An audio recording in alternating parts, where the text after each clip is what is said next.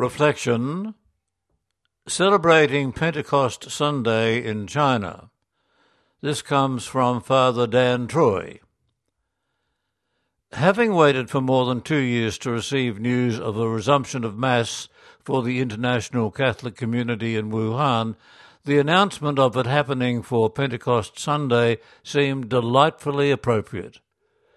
For those who had lived with tighter restrictions than those imposed on the wider population, it was a sign of hope at the end of two long years when travelling home would have resulted in not being able to return to China to complete studies or continue work.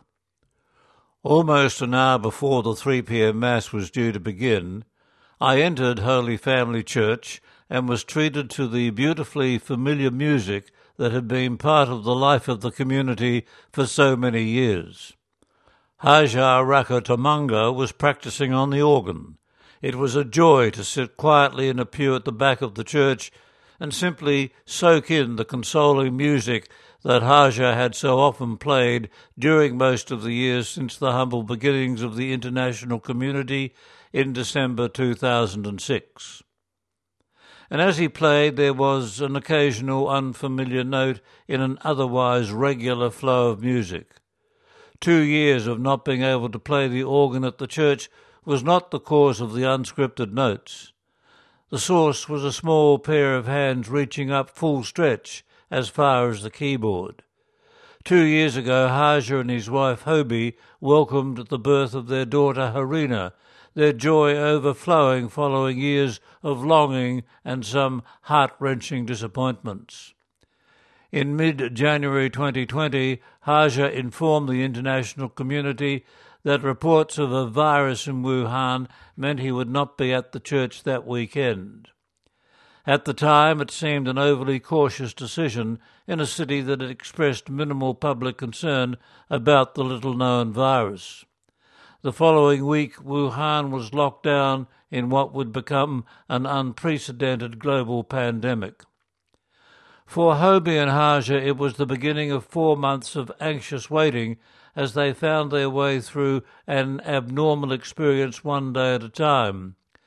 Special arrangements were needed to travel to the local hospital for each medical checkup. And eventually, immense joy greeted Harina's birth in mid May grandparents at home in Madagascar as delighted as anybody else that brought the family safely through several challenging weeks to a day of unbounded celebration. Nobody was concerned about the family's inability to buy adequate clothing for the newborn due to shop closures during the pandemic. All that mattered was that a healthy child had been born and the multiple challenges of Wuhan's lockdown safely negotiated. A few weeks later, Harina was baptized at Holy Trinity Church in nearby Jiantou, a time when churches in Wuhan had not yet reopened. The kind welcome shown by the religious sisters and the resident priest in Jiantou for a family visiting for the first time spoke volumes about what it means to belong to a universal church.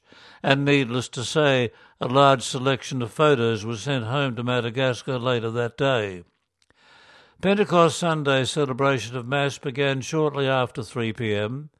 The lower number of members compared to two years ago reflected the general trend for international communities in China during the pandemic, many people taking the option to return home and almost nobody able to come into the country. And despite the reduced size of the community, some of the original choir members contributed in full voice to the celebration. The music from Haja's playing of the organ lifted our hearts to a place of renewed hope on the last day of Easter and during this time, further back in the church, Hobie was giving close attention to Harina, her musical aspirations somewhat restricted for an hour. News of Harina's early musical contribution at Holy Family Church is probably already stirring the hearts of her grandparents in Madagascar. The daily photographs sent home are a way to keep family members up to date on what is happening in the life of a child that they have not yet met. And when China's international travel restrictions are eventually eased, there is likely to be singing and dancing among all the generations of one family in Madagascar as Harina is brought the final step of her journey into the family circle.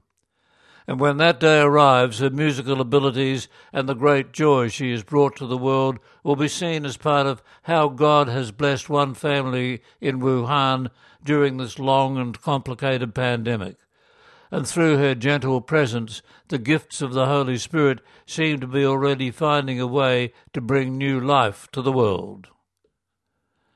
That article, written by Columban Father Dan Troy, lives and works in China.